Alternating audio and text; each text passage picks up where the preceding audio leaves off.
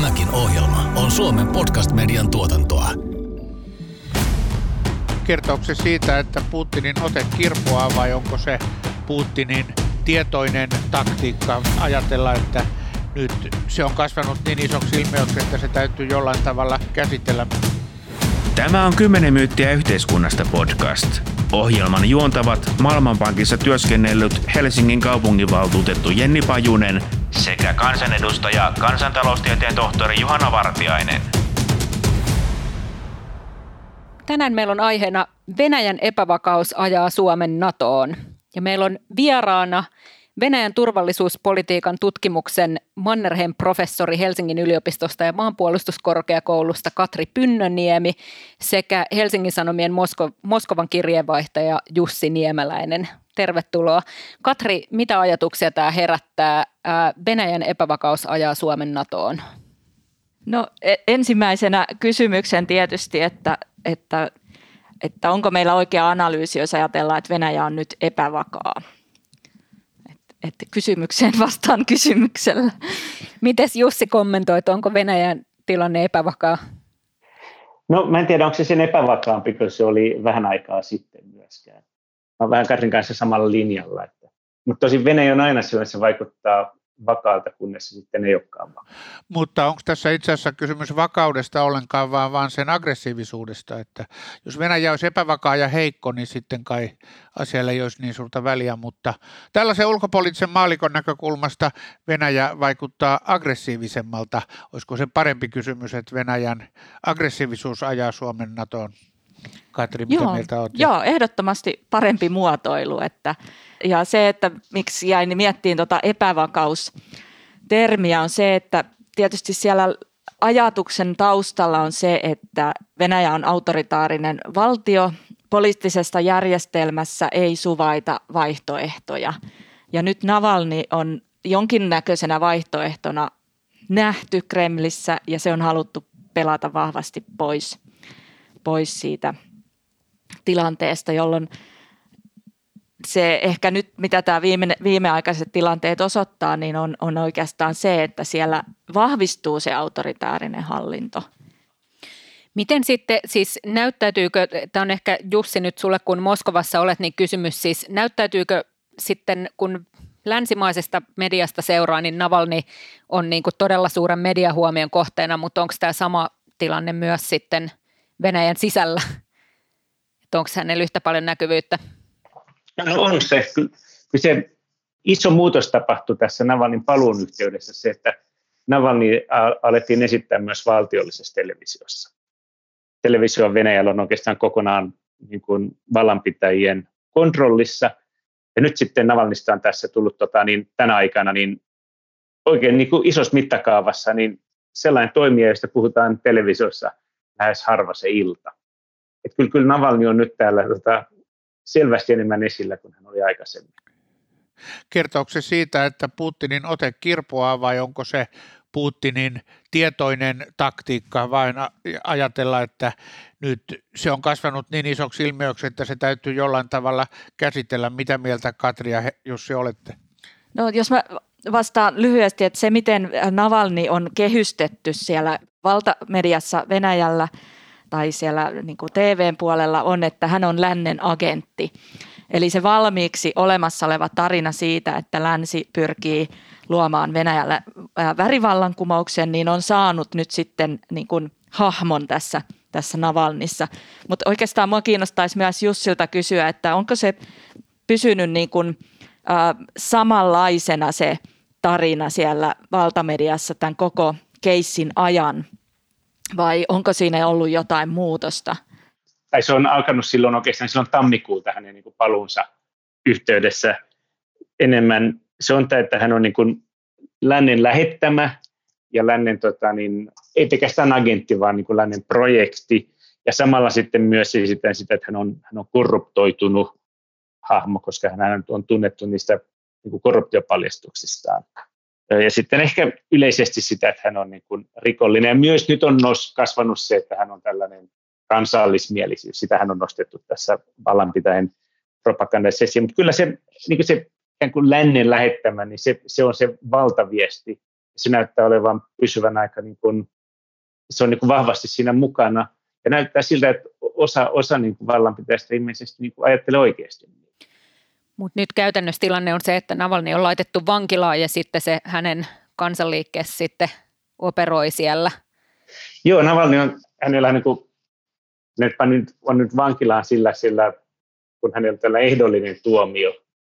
Hän mukaan rikkoi sen koeaikaan. No se ehdollinen tuomio alunperäinen Euroopan ihmisoikeustuomioistuin niin kuin todennut sen niin kuin tosi ongelmalliseksi. Ja sitten on muita tota, niin rikostutkintoja on, on jonossa. Häntä voidaan vielä, Navalnien oikeudenkäyntiä tulee olemaan useampia tässä vielä lähiaikoina. Poikkeeksi Navalni nyt tavallaan, sit jos katsotaan näitä aikaisempia ää, tunnettuja oppositiohahmoja, ketä Venäjällä on noussut tietoisuuteen, sitten on vaikka Boris Nemtsov ja Hodorkovski ja tällaisia niin kuin aikaisemmin, niin miten Navalni poikkeaa näistä? No, Navalni tuli kuvaan mukaan ö, myöhemmässä vaiheessa. Hän on onnistunut luomaan myös tällaisen aika lailla valtakunnallisen verkoston, mikä on tehnyt hänestä varmaan niin kuin vaarallisemman toimijan myös. Ja hän on tehnyt niitä korruptiopaljastuksia, että hän näyttäytyy myös paljon eräänlaisena niin tutkivana toimittajana melkein niillä videoilla. Mutta lisäksi hän on niin aktiivinen poliitikko, joka on pyrkinyt, ja hän ei päästy ehdolle muuta kuin silloin pormestarivaaleissa kerran, mutta hän on siinä mielessä poliittinen toimija, ja tämä on mun mielestä mielenkiintoista, että häntä on nyt nostettu niin paljon tässä valtakunnallisessa mediassa esille, koska se tietysti sillä yritetään niin kuin viedä hänen mainettaan. Se on varmaan, mä vastaan sen Johannan aikaisempaan kysymykseen, se on varmaan sillä, että hänestä on tullut niin tunnettu, että on ollut pakko alkaa reagoida. Mutta se tietysti myös tekee siitä, että sillä luodaan se vertailu, osin ehkä tahtomatta varmaan, että hänessä nyt tehdään ikään kuin vaihtoehto Putin, että se valtiollinenkin media tekee hänestä ikään kuin vaihtoehtoa Putinin, mitä on tähän asti vältetty. Navalnista näytti nyt tulleen isompi uhka sen, kun hän on luonut tällaisen niin kuin älykäs äänestäminen järjestelmän. Venäjällähän vaalit on sellaisia, että ihan alimmalle paikallistasolle voi päästä myös opposition, oikean opposition ehdokkaita, mutta mut niin noihin isompiin vaaleihin, niin siellähän se on se, on se virallinen oppositio, joka on myös Duumassa, joka on ikään kuin säyseä oppositiota – ja joka on niin kuin vallanpitäjän valitsema oppositiota. Niin päästään, vallanpitäjät pystyy valkkaamaan, että ketä ne päästään ehdolle. Ja niillä on kuitenkin tärkeää, että se valtapuolen yhtenäinen Venäjä saa niin kuin eniten ääniä ja se saa niin kuin selkeän enemmistön duumassa. Mutta vaaleja ei haluta kuitenkaan väärentää liikaa, vaan se tehdään sen kontrollin kautta. Niin Navalny on luonut tällaisen järjestelmän, että aina kussakin vaalipiirissä äänet keskitetään jollekin muulle ehdokkaalle kuin valtapuolueen ehdokkaalle. Se voi olla, joskus se aiheuttaa opposition sisällä riitaakin, koska joskus äänestetään kommunistia, jota nämä oikea oppositio ei pidä niin varsinaisena oppositiota. Tämä on osoittautunut tosi tehokkaaksi monissa paikoissa, koska se myös niin kuin pakottaa sellaisen vilppiin ihan niin kuin vaalipäivänä myös, josta sitten voi nousta niin kuin kansalaisten keskuudessa niin kuin vastareaktiota. Niin tämä, tämä malli on osoittautunut selvästi niin iso uhkaksi, että se, on niin kuin, että se teki Navalnista niiden videoiden lisäksi niin selvästi isomman uhkan tota vallanpitäjille. Vaikka tietenkin eihän niin kuin sillä pysty, pysty mitenkään niin kuin järjestelmään muuttamaan, mutta se on niin kuin vaan niin kuin kiusallinen asia. Ne vaalit tapahtuu tiukasti niin kuin olisi vallanpitäjän kontrollissa. Selkein erohan on se, että hän on selviytynyt tämmöisestä murhayrityksestä ja on edelleen hengissä ja, ja edelleen niin kuin jatkaa toimintaansa. Ja, ja varmaan tässä näköpiirissä on, on nämä Duuman tai paikallisvaalit ää, ja sitten niin kuin pyrkimys siellä sisältä käsin niin kuin hajottaa sitä vallan monopolia, mikä Venäjällä on. Ja sen vuoksi se demonisointi on niin voimakasta. Ja toinen syy varmasti on se, mihin Jussikin mainitsi, eli nämä Navalnin paljastusvideot tästä sisäpiiriläisten korruptiosta. Ja se, että kun ne on tehty niin huolellisesti, niin ne on aidosti, aidosti ongelmallisia. Leviääkö ne Venäjällä? Voiko, onko internetin käyttö kuitenkin sillä tavalla vapaata, että videot leviää vai voiko Putin kontrolloida netin käyttöä vähän saman tapaan kuin mitä Kiinassa tehdään? Kyllä pyritään kontrolloimaan netin käyttöä, mutta ei se ole niin kuin samalla tasolla tietenkään kuin Kiinassa ja kyllä ne on levinnyt ja ehkä siinä just tietää paremmin numerot, mutta olennaista on, että se nuoriso, joka tulee aktiiviseen ikään äänestämään ja on, on niin kuin mukana, mukana elämässä, niin he saavat hyvin paljon uutisia internetin kautta ja eivät katso sitä valtion televisioa, mutta että kyllähän sillä valtiotelevisiolla on edelleen niin kuin merkittävä rooli sitten tämän varsinkin vanhemman väestön kanssa. Eli siinä ne mielipiteet niin kuin eroaa. Joo, se verkko on itse asiassa yllättävänkin vapaa ja tässä on viime aikoina siinä on tullut lisä, sellainen kriittinen journalismi on verkossa lisääntynyt ja kun tekniikka on helpottunut, niin siellä tehdään nykyään ihan niin kuin televisiotason ohjelmia YouTubeen. Ja voisi sanoa, että on sellaista ikään kuin kriittistä televisiotason ohjelmaa on ehkä ensimmäistä kertaa sitten 90-luvun Venäjällä tuolla YouTubessa. Ja tällainen viranomaiset nyt on alkanut lisäämään pari viime vuoden aikana kontrollia netistä enemmän. Mutta se ero, yksi ero Kiinaan on se, että, että Kiinassa valtio alkoi ryhtyä niihin sensuuritoimia rakentamaan niitä erilaisia keinoja siinä vaiheessa, kun netti alkoi kehittyä. Mutta täällä tota, niin netti oli jo aika laajalla, laajalle levinnyt siinä vaiheessa, kun ryhdyttiin näihin erilaisiin toimiin. Mutta paljon on tehnyt erilaisia lakeja, millä yritetään – YouTube ja Instagram esimerkiksi on tosi isoja ja merkittäviä täällä, niin nyt on luotu lakeja, joilla yritetään mahdollisesti niitä tota, rajoittaa. Kymmenen myyttiä yhteiskunnasta podcast. Jakso 27. Venäjän epävakaus ajaa Suomen NATOon. Onko toi Putinin valta murenemassa vai onko se yhtä lujassa kuin ennenkin? Mitä mieltä te olette, Katri ja Jussi?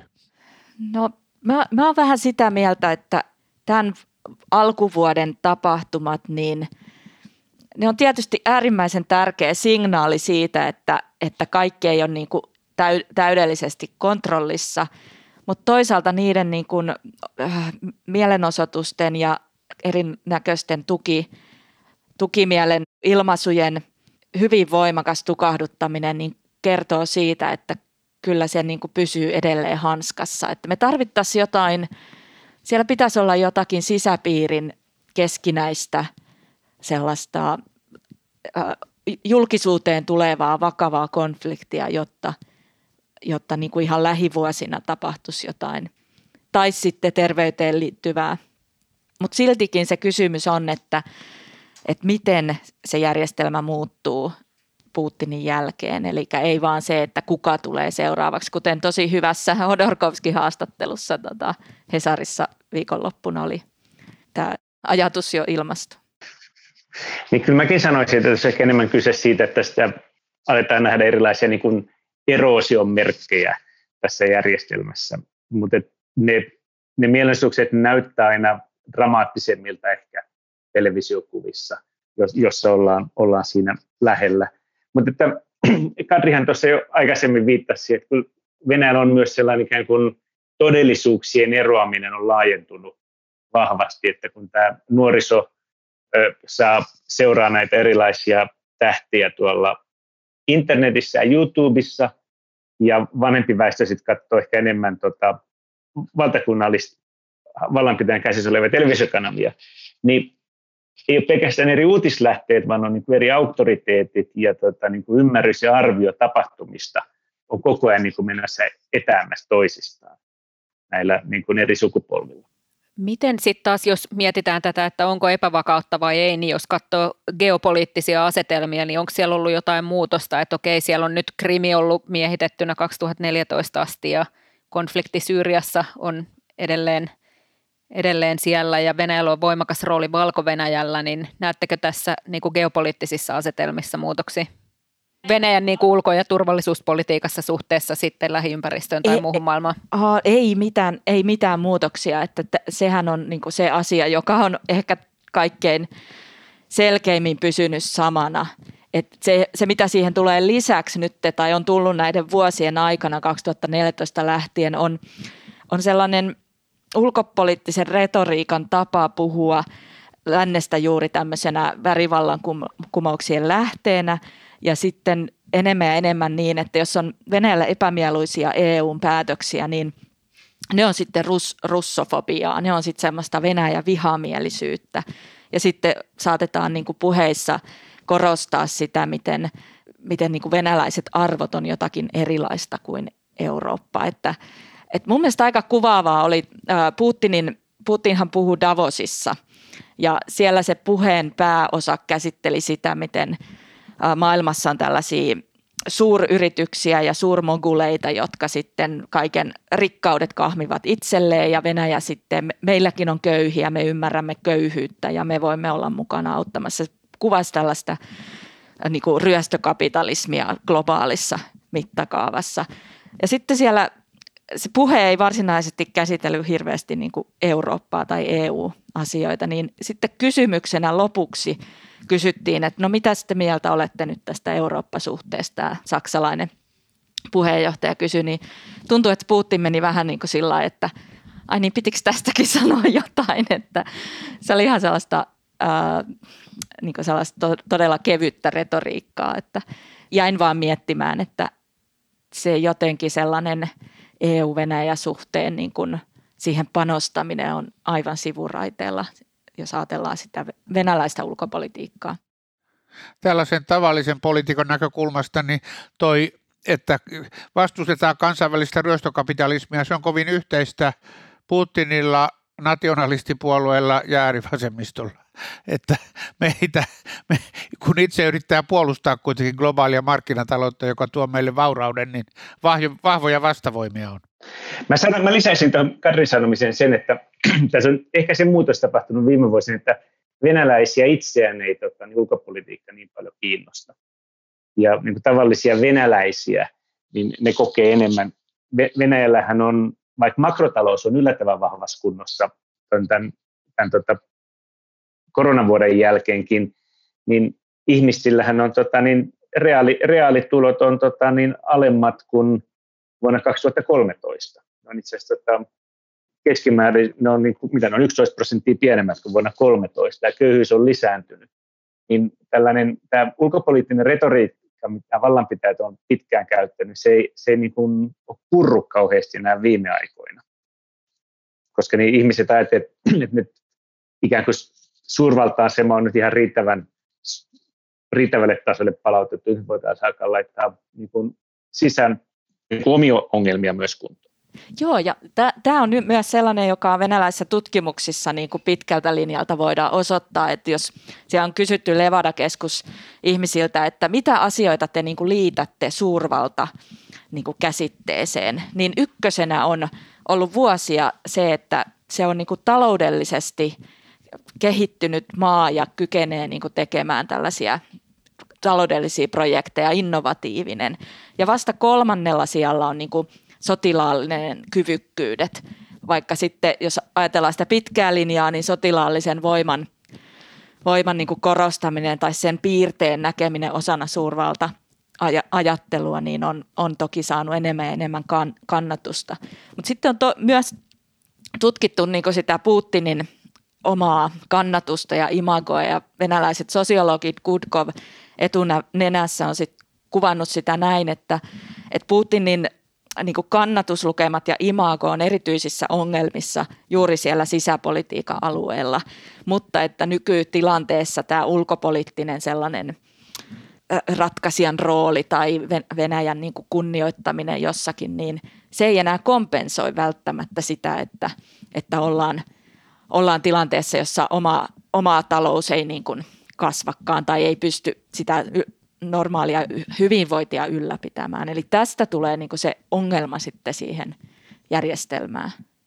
Ja siihen tuohon liittyen on se, että Putinin sellainen vanha teflonpinta on, on, on naarmoitunut, koska pitkään ajateltiin, että se on tietysti vanha tällainen venäläinen malli, että hyvät saari on jossain ylhäällä ja ne tota niin, pajarit siinä välissä, niin nyt, nyt on lisääntynyt käytös, että Putin on myös vastuussa tapahtumista. Ja se, se, on, se, syö, se, se syö hänen niin kuin myös sitä niin kuin arvovaltaansa tietenkin, koska ei voi asettua enää niin kuin ongelmien ulkopuolelle. Onko Venäjän talous kuitenkin samalla tavalla niin kuin raaka-ainetalous kuin ennenkin? Vanhastahan se on minusta näyttänyt siltä, että sinne ei synny innovatiivista nuorta keskiluokkaa, vaan se pärjää raaka-aineita myymällä. Onko tämä kuva edelleen oikea? Kyllä se, kyllähän se aika pitkälti on öljy, ja kaasua, mutta on, esimerkiksi maataloushan on pantu tässä aika nopeasti, kun tämä Venäjässä on tullut niin kuin merkittävä vehnänviejä, mutta sekin on edelleen niin kuin kuitenkin pitkälti niin kuin raaka-ainevientiä. Et oli, oli pitkään, oli pitkään oli sellainen ajatus, että Nokian renkaat oli merkittävä yritys Venäjällä, koska se niin kuin vei kulutustavaroita Venäjältä. Miten ihan itsekkäästi Suomen kannalta, sitten jos me ajatellaan meidän ulkopolitiikkaa, niin onko se parempi, että siellä olisi vakaa autoritaarinen Putin vallassa vai jos, tuota, olisiko parempi, että tulisi kuitenkin haastajia? Pitääkö silloin pelätä, että kun, jos puolueet alkaa kilpailla nationalismilla, niin sitten pienet naapurit on taas uhattuna? Katri, mitä mieltä sä oot? Tämä, on melkoinen, melkoinen dilemma tietysti, um, jos ajatellaan siltä kannalta, että mikä on kaikkein parhaiten ennakoitavissa oleva Venäjä, niin tietysti mielessä sellainen vahva autoritaarinen valtio on, no en, en, no en menisi sanoa, että onko se sen ennakoitavissa oleva kuin mikään muukaan, mutta että toki Suomelle kaikkein paras vaihtoehto olisi, olisi demokraattinen Venäjä. Se ei nyt näytä hirveän lähitulevaisuudessa äh, niin kuin relevantilta vaihtoehdolta tai realistiselta, mutta mä en, mä en halua taas olla sellainen, niin kuin, että uskoo johonkin historialliseen välttämättömyyteen, että sen takia pidän sitä aina, aina mukana. Miten sä näet, Katri, tämän niin kuin keskustelun Suomen NATO-jäsenyydestä? Onko tässä nyt jotain uutta momentumia vai? Niin kuin? No en, en kyllä sanoisi tätä nyt keskusteluksi, että mun mielestä keskustelussa pitää aina argumentoida hyvin niin kuin perustellen se oma kanta, eikä, eikä vaan toistaa jotakin ulkoa opittua fraasia, että ei me, ei me mun mielestä nyt keskustella oikein tästä asiasta vielä. Jussi, mitä mieltä sä oot tästä Venäjän kehityksestä tämän Suomen turvallisuuspolitiikan ja turvallisuuden näkökulmasta? Toi, toihan on vanha kysymys, toi, eikö suomalaiset pohtinut tota ennen itsenäistymistä, tota, mitä sä äsken esitit. Ja et kun mä niin kuin halusin tietysti ajatella, että kansanvaltaisuus on mallina niin kuin sellainen tavoiteltava malli, että en mäkään halus ajatella, että meillä olisi, välttämättä, meillä olisi niin kuin parempi kauhean autoritäärinen, koska en sen niin kuin ennakoi, että ei niitä pysty ehkä ennakoimaan sen paremmin. Mä ajattelen ehkä silleen, että että ulkopolitiikka on asia, joka ei koskaan tule valmiiksi, vaan sitä niin kuin tehdään aina. Ja Suomi ja Venäjä on naapureina tässä aina, ja se ei niin kuin, ne haasteet ei, ei niin kuin valmistu koskaan, vaan sitä pistää, yritetään sitä tilannetta niin kuin jotenkin aina hallita, että se pysyisi mahdollisimman niin kuin vakaana. Että ei se niin kuin, et, ei, et, mikään asiahan ei oikeastaan niin kuin ratkaise sitä, mutta kuin aina lyhyeksi aikaa eteenpäin. Vastasiko ollenkaan sen kysymykseen? Kyllä, kyllä. Ehkä vielä jos palaa siihen Venäjän ja EUn väliseen suhteeseen ja sitten tässä oli nyt hiljattain etenkin se niin kuin Borrelin aika penkin alle mennyt vierailu, vierailu tota Moskovaan, niin mitä tämä heijastelee tai onko niin kuin EU ja Venäjän välisissä suhteissa jotain muutosta tai niin kuin uutta ongelmaa? Mä sanoisin, että EU ja Venäjän väliset suhteet on huonot ja ne, vielä, ne on huononemassa koko ajan, joten me ei tiedetä, että mi, mihin asentoon ne sitten, kun ainahan jossain vaiheessa sit löytyy se, niin kuin se miskä, mikä se niin kuin tilanne vakaantuu, niin ollaan vielä menossa mun mielestä alaspäin tässä ja vielä ei niin kuin tiedetä, että millaiset ne välit sitten, onko sitten, kun ikään kuin tulee jonkinlaista kovaa maata jalkojen alle. Se Borrellin vierailu oli ehkä jo etukäteen vähän tuhon tuomittu. Mä yritin kysellä, kyselinkin venäläisiltä kontakteilta etukäteen, että mitä ne ajattelee siitä. Ja useimmat oli vähän silleen, että mitä varten se tänne tulee, että ei tässä oikein mitään niin kuin syytä. Ja hän ei ollut selvästi myös kauhean valmistautunut mihinkään, sitten se meni totaalisesti penkin alle se koko, koko vierailu. Mutta mutta siihen kyllä ehkä vaikuttaa myös se, että venäläiset myös tietää, että, että EUlla ei ole niin ulkopolitiikassa kauhean vahvaa mandaattia. Et mä, mä luulen, että esimerkiksi jotain energiakomissaaria olisi kohdeltu vähän niin kuin nätin.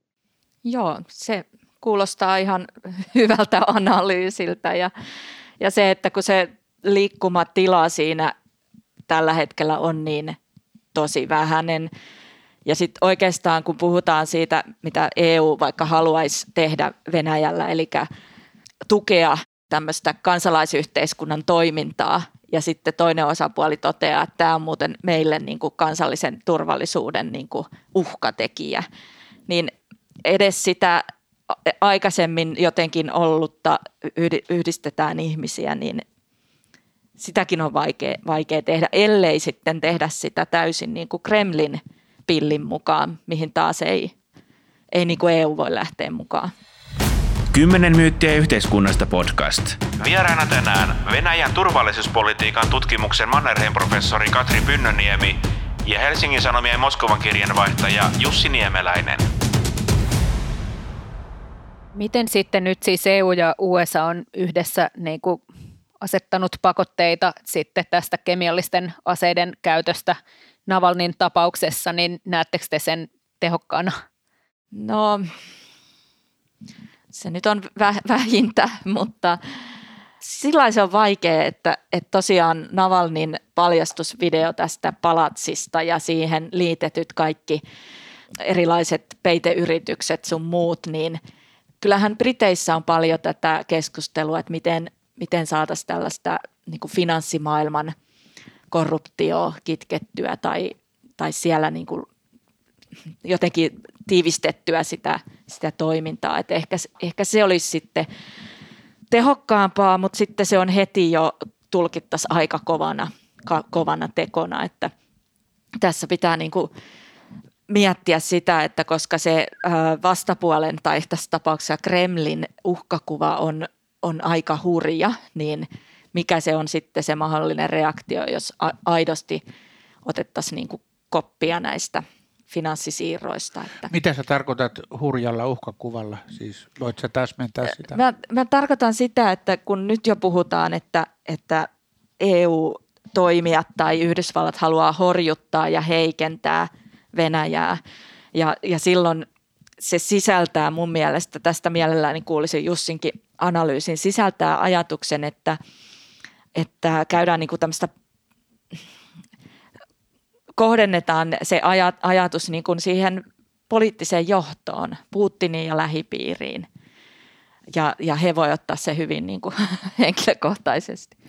Vai miten, miltä se näyttää Moskovasta, jos... Niin, niin, tota, niin ähm, mä luulen, että toi Navalni on, että se, että se koetaan myös sellaisena nyt niin kuin uhkana täällä, varsinkin se ajatellaan, siis vallanpitäjät, jos ne näkee hänet niin kuin myös lännen projektina. Venäjän virallissuhtautumista Navalniin ei pysty niin muuttamaan varmaan mitenkään. Navalny itse ja oppositio on pitkään sanonut, että länsimaat itse asiassa niin mahdollistaa Venäjän korruptiota, koska sitä rahaa on aika helppo pestä. Tota, niin, ja Lontoohan tässä ehkä se, niin se paras esimerkki. Mutta sielläkin se näyttää olevan aika hankala. Venäläisethän ei ollenkaan ainut ryhmä siellä, jotka sinne niin miljarditolkulla kaataa rahaa. Et kaikki ulkomaalaisethan on sitä varten, lontoolaisille ei enää varaa asua kaupungissa, ainakaan monissa kaupungin osissa. Mutta sanoisin vielä tuosta aikaisemmasta tästä EUn ja Venäjän suhteesta, että viime vuoden mun mielestä yksi iso asia oli kuitenkin Saksan ja Venäjän suhteen niin kuin kiristyminen ja selvä huonontuminen. Ja se, niin kuin se on naisittavissa täällä, miten niin kuin Saksan ja Venäjän suhde on nyt niin paljon huonompi kuin se oli aikaisemmin. Se tästä tämän Navalnin myrkytyksen kautta erikseen. Ja Saksa on niin merkittävä toimija EU:ssa, että, että kyllähän se myös tota, niin vaikuttaa tähän Euroopan ja Venäjän suhteeseen. Miten sitten esimerkiksi Nord Stream 2 kaasuputken tilanne, se varmaan sitten niin kuin Saksan ja Venäjän kiristynyt suhde vaikuttaa siihen? Minusta vähän tuntuu, että Venäjä on jo niin kuin diskontannut sen kaasuputken. Että nyt kun tästä kaasuputkesta on miten siitä on viime aikoina puhuttu, niin venäläiset näkee sen, että, että siitä voisi olla niin kuin kiristys kiristysväline, joten ne ei enää laske sen varaan niin paljon kuin aikaisemmin. Että se jos Venäjälle, tota, niin vaikka ne pitäisi tietysti melua, niin se ei olisi niille niin iso asia, jos sen tota, niin rakentaminen vaikka keskeytyisi. Tämä, on vain mun, mun arvio tilanteesta. Jos kokoavasti katsoo niin tällaisen Venäjän amatöörituntijan näkökulmasta, niin kylläpä historiallinen jatkuvuus korostuu. Että näyttää sitä, että se on aina sitä samaa, että siellä ei ole syntynyt vahvaa vastavoimaa itsevaltialle, hallitsijalle, niin kuin äh, politiikan jär, järjestelmien historioitsijat on todennut, ja näinhän se on edelleen, että ja äh, jotenkin siinä on jotain itkettävän tota, tuttua, että Venäjää hallitaan niin kuin sitä on aina ennenkin hallittu. Onko tämä teistä tuota, oikea vai väärä kuva? No, se on se vanha niin kuin vitsi, että miten 1800 Venäjällä ei ollut mitään eroa 1700-luvun Venäjään, että monet asiat on tätä ikuisia, mutta kyllähän nyt ehkä tästä yleisestä tilanteesta voi sanoa, että tässä ollaan menossa niin kuin vielä jonkin aikaa selvästi niin kuin ikävämpään suuntaan Venäjän ja lännen niin kuin väleissä, että Venäjästä tulee, niin kuin Katri aikaisemmin sanoi, niin koko ajan selvästi autoritäärisempi maa, tai niin kuin erilaiset niin kuin noi lakeja ja muita tiukennetaan, ja otetta, otetta muutenkin niin kuin aika heikosta oppositiosta tiukennetaan koko ajan, ja nyt myös ollaan niin kuin mediaa laittamassa vielä tiukempaan kuriin, ja tämä, niin kuin, tämä kehitys näyttää nyt jonkun aikaa jatkuvan vielä. Ja se vaikuttaa myös tuohon niin kuin Venäjän lännen välisiin suhteisiin. Tämä, tämä vaan niin kuin epäluulo kasvaa maan johdossa niin kuin länttä kohtaan. Ja se näkyy erilaisina operaatioina tietysti myös lännessä. Joo, kyllä. Siis Venäjän historiasta voisi ehkä sanoa, että se on semmoista kehämäinen liike, eli vallankumoukseen ja vastavallankumoukseen. Et tota, nyt, nyt sitten voimapolitiikka on tärkeä osa nykyhallinnon toimintalogiikkaa ja heidän niin kuin – tai se, sen ymmärrys, että tämä ei ole ehkä se Venäjän kannalta paras tapa toimia, niin sen kommunikointi äh, uskottavasti on hyvin vaikeaa tällä, tällä hetkellä. Että. USA ja EU, niin kun jos löytää taas enemmän yhteistä, yhteistä säveltä suhteessa Venäjään, niin voiko siitä olla jotain positiivista kehitystä vai onko se sitten vain entistä suurempi uhka niin kuin Venäjän kannalta?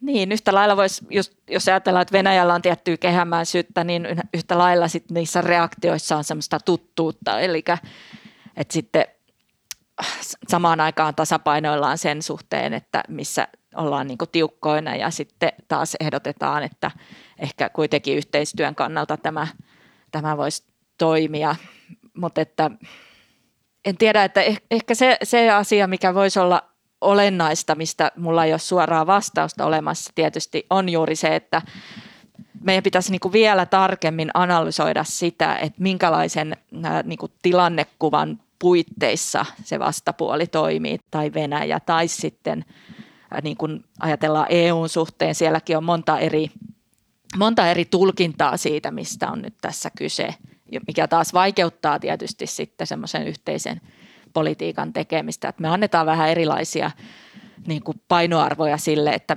miten tärkeä oikeasti on niin kuin Nord Stream torpata ja mitä, mitä se oikeastaan niin kuin tarkoittaisi.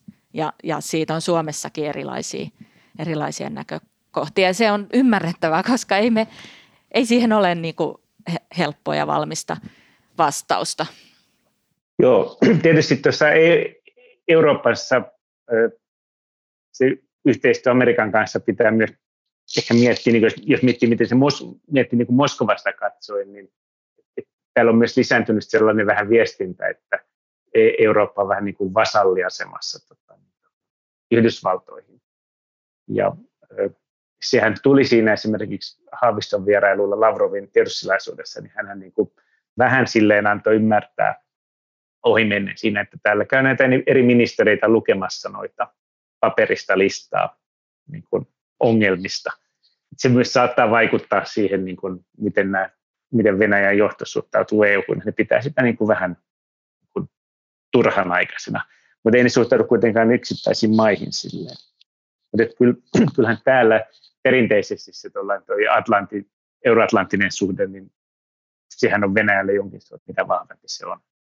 Joo, tämä oli hyvä muuten nostaa esiin, koska tämä on yksi keskeisimpiä niin kuin ulkopolitiikan narratiiveja Venäjällä, että, että Eurooppa tai EU ei oikeastaan ole itsenäinen toimija lainkaan, vaan se toimii vain niin kuin Yhdysvaltojen käskystä tai yksittäiset maat toimivat niin kuin käskyvallassa. Ja se lähtee myös siitä ajatuksesta, että Venäjälle kaikkein tärkeintä on olla liittoutumaton. Eli ajatus, että heitä ei niin kuin pitele mitkään, mitkään säännöt tai mitkään liittoumat, vaan että jos he on jossakin liitossa, niin he pystyvät niin kuin täydellisesti kontrolloimaan sitä niin tässä tulee se vasalliajatus. Ja sitten se oli hauska, Lavrov, nyt katselin tuossa jotain sen venä, venäläiselle niin kuin uutistoimistolle antamia haastatteluja, niin siinähän taas palasi tähän ajatukseen, että, että meille tullaan lukemaan niin kuin valmiita kommunikeaa ja sitten ikään kuin mun mielestä se sisältää myös sellaisen tulkinnan, että ja sitten kuitenkin ollaan valmiita tekemään niin kuin bisnestä meidän kanssa. Eli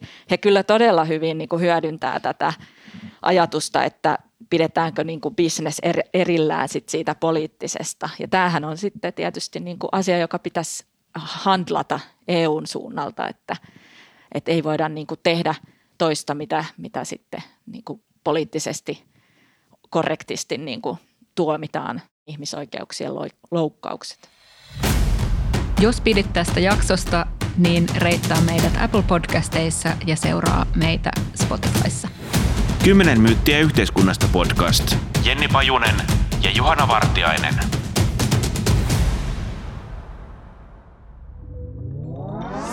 Tämän ohjelman tuotti Suomen Podcast Media. Löydät lisää podcasteja osoitteesta podcastmedia.fi.